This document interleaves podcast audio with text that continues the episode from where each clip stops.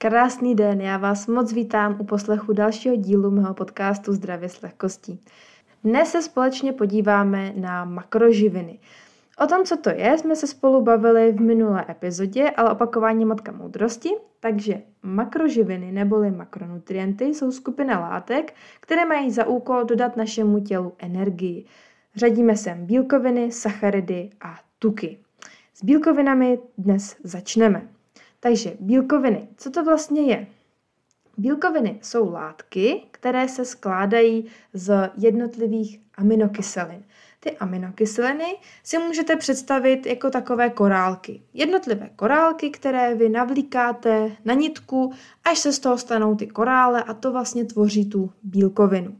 A těch aminokyselin máme vlastně 21 druhů. Je 21 proteinogenních aminokyselin. Proteinogenních znamená, že se z nich skládají vlastně ty bílkoviny.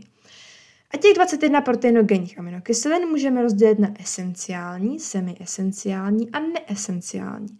Esenciální znamená, že si je naše tělo není schopno vytvořit samo a my je musíme přijímat z potravy. Semi-esenciální si naše tělo dokáže vytvořit samo, ale jenom v určitých fázích života. A ty neesenciální si naše tělo dokáže vytvořit samo a nejsme závislí na jejich příjmu z potravy. A jaké vlastně mají bílkoviny funkce, k čemu nám vlastně jsou? Takže strukt, například strukturální. Z, z bílkovin jsou naše svaly, kůže, je to stavební vlastně látka. Dále hormonální. Hormony jsou látky, které se skládají opět z enzymů, tvoří je, teda, pardon, z bílkovin. Enzymy opět. Enzymy jsou látky, které jsou tvořeny bílkovinami. Trans, potom dále mají bílkoviny transportní funkci, ochranou funkci. Bílkoviny jsou části našeho imunitního systému. Co je důležité u bílkovin zmínit, je, že se neukládají do zásoby. To znamená, že my jsme odkázáni na jejich denní příjem. A jaké je to dávkování? Kolik bychom jich vlastně měli přijímat? No to je individuální. Ale Světová zdravotnická organizace doporučuje přijímat 1,2 až 1,6 gramů na kilogram tělesné hmotnosti.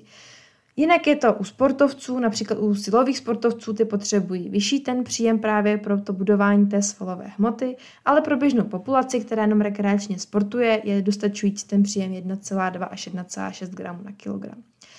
Co je ještě důležité zmínit u bílkovin, je pojem denaturace.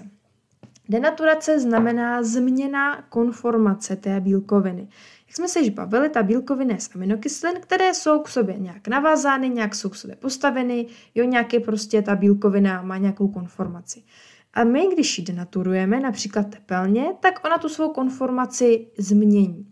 Abyste si to lépe představili, tak si uh, představte třeba vajíčko, rozklepenete na, na pánvičce, jistě si to určitě všichni dělali někdy. No a nejdřív je ten bílek prostě tekutý, průhledný a najednou tím teplem prostě on stuhne a zbělá. Tak tohle je ta denaturace. A tohle, když se stane s těmi bílkovinami, tak vlastně to, že oni změní tu svoji konformaci, tak se pro nás stanou dostupnější. My, my, jsme schopni lépe strávit a víc jich využijeme pro budování naší vlastní uh, uh, třeba pro, pro naše vlastní potřeby, našeho organismu. Konkrétně u toho vajíčka, kdybychom snědli syrové vajíčko, tak uh, jednak je tam možná, že se nakazíme salmonelou, ale, je, ale jednak my využijeme pouze 50% té, uh, těch bílkovin. Když tedy, že tepelně upravíme, tak ta využitelnost se najednou zvedne na 90%. Takže rozhodně se nemusíte bát, že by teplná úprava uh, zdrojů bílkovin nějak znehodnotila ty bílkoviny. Určitě ne, naopak je to pro nás benefitnější. Co se týče zdrojů, tak ty můžeme rozdělit na živočišné a rostlinné. Živočišné jsou maso, vajíčka, mléčné výrobky jako například tvaroh, mozzarella, kotyč nebo i hermelín. Ty živočišné zdroje většinou obsahují kompletní spektrum těch aminokyselin. Tak jak jsme se bavili předtím, že máme 21 proteinogenních aminokyselin, tak právě v těch živočišných zdrojích většinou v těch jednotlivých výrobcích najdeme všechny ty uh, aminokyseliny. Také vlastně u těch živočišných zdrojů uh, je pro nás uh, vyšší využitelnost jak jsme se bavili ohledně té denaturace, tak u těch živočišných eh, to naše tělo je schopno si z, toho, si z té potraviny jich jakoby vzít víc a lépe s nima pracovat oproti těm rostlinným. Rostlinné zdroje bílkovin jsou hlavně luštěniny, fazole, čočka, hrách, cizrna, soja, výrobky ze soje, například tempeh, tofu nebo potom o, třeba seitan. U těch rostlinných zdrojů tam se musí vhodně kombinovat, protože u těch jednotlivých potravin, například u té fazole, tak je tam třeba tak je tam limitní obsah nějaké té aminokyseliny.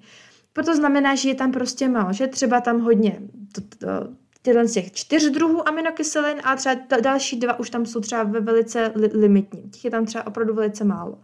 Proto je důležité je vhodně kombinovat, aby se to právě to spektrum doplnilo. Například ty rostlinné zdroje je vhodné kombinovat uh, s obilovinami, kde zpravidla jsou zastoupeny ty, které v těch eh, luštěninách, luštěninách chybí. A samozřejmě kombinovat ty zdroje těch eh, luštěnin. Jeden den si dát fazule, druhý den čočku a tak dále a tak dále. Ten poměr, jak bychom to vlastně měli přijímat, je u běžné populace jedna ku jedné.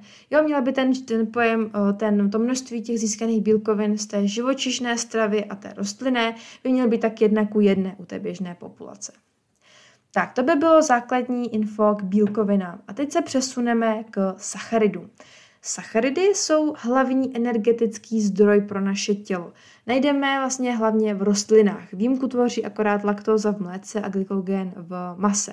Ale převážný zdrojem sacharidů jsou obiloviny. Ty sacharidy můžeme rozdělit na jednoduché a komplexní. Jednoduché mají málo jednotek. To znamená, že když je trávíme, tak se poměrně snadno rozštěpí a rychle se vstřebají do krve, což nám způsobí eh, rychlé výkyvy hladiny inzulínu. Najdeme je převážně v ovoci a v cukrovinkách. Potom máme komplexní sacharidy a ty nazýváme také jinak polysacharidy. Ty mají 10 a více jednotek a tím pádem to trávení je delší, trvá déle, než se rozštěpí na ty jednotlivé sacharidy a uvolňují se do krve postupně, takže nespůsobují tak vysoké výkyvy té hladiny té glykémie. Ten ty komplexní najdeme právě v obilovinách nebo v bramborech. Ten příjem těch sacharidů by měl být v poměru tak 1 ku 6. To znamená, že my bychom měli přijímat více těch komplexních sacharidů a méně právě těch jednoduchých. Co ještě souvisí se sacharidy, je vláknina. Vláknina je obtížně stravitelná až nestravitelná složka naší potravy.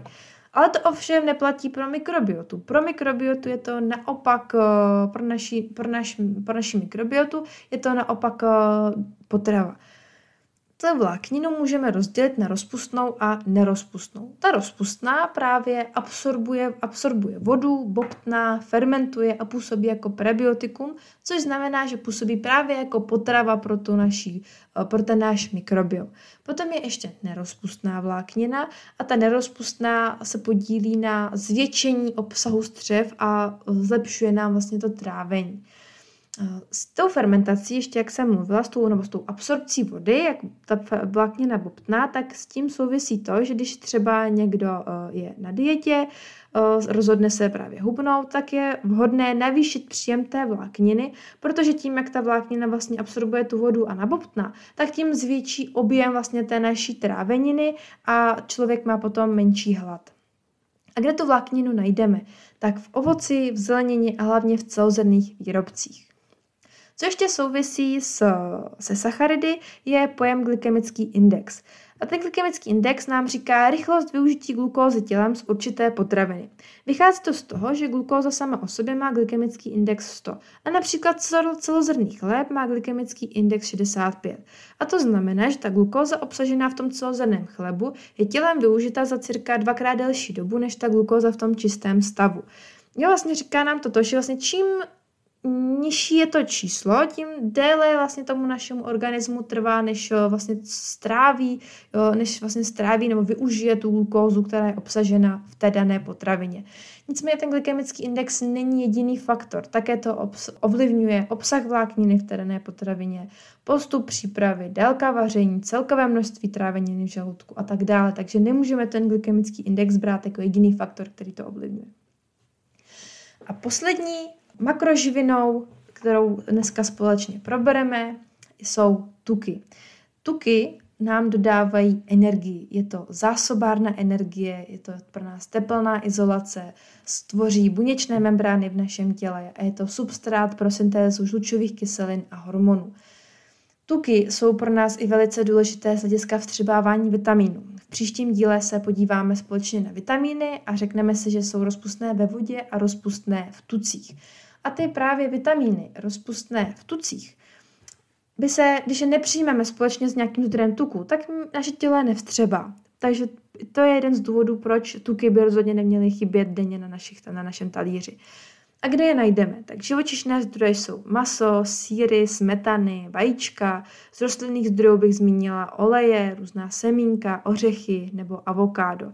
Spousta lidí se tuků bojí, vyřazuje úplně ze svého jídelníčku, ale je to, není, to, není to dobře. Opravdu tuky mají ve svém mají v našem jídelníčku svou roli, velice eh, svou důležitou roli. Před chvílí jsme si řekli, jaké, uh, jaké plní úkoly v našem těle. Takže opravdu tuku není třeba se bát, je důležité přijímat jak vlastně ty živočišné, tak i uh, rostlinné, rostlinné tuky. A kor u žen, vlastně u žen je vyšší procento tělesného tuku, není na tom nic špatného, je to naprosto fyziologické pro nás, takže opravdu tuky by neměly chybět na našem jídelníčku.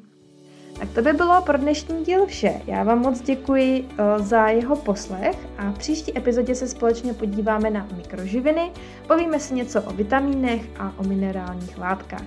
Tak mějte se krásně a těším se na vás příště. Ahoj!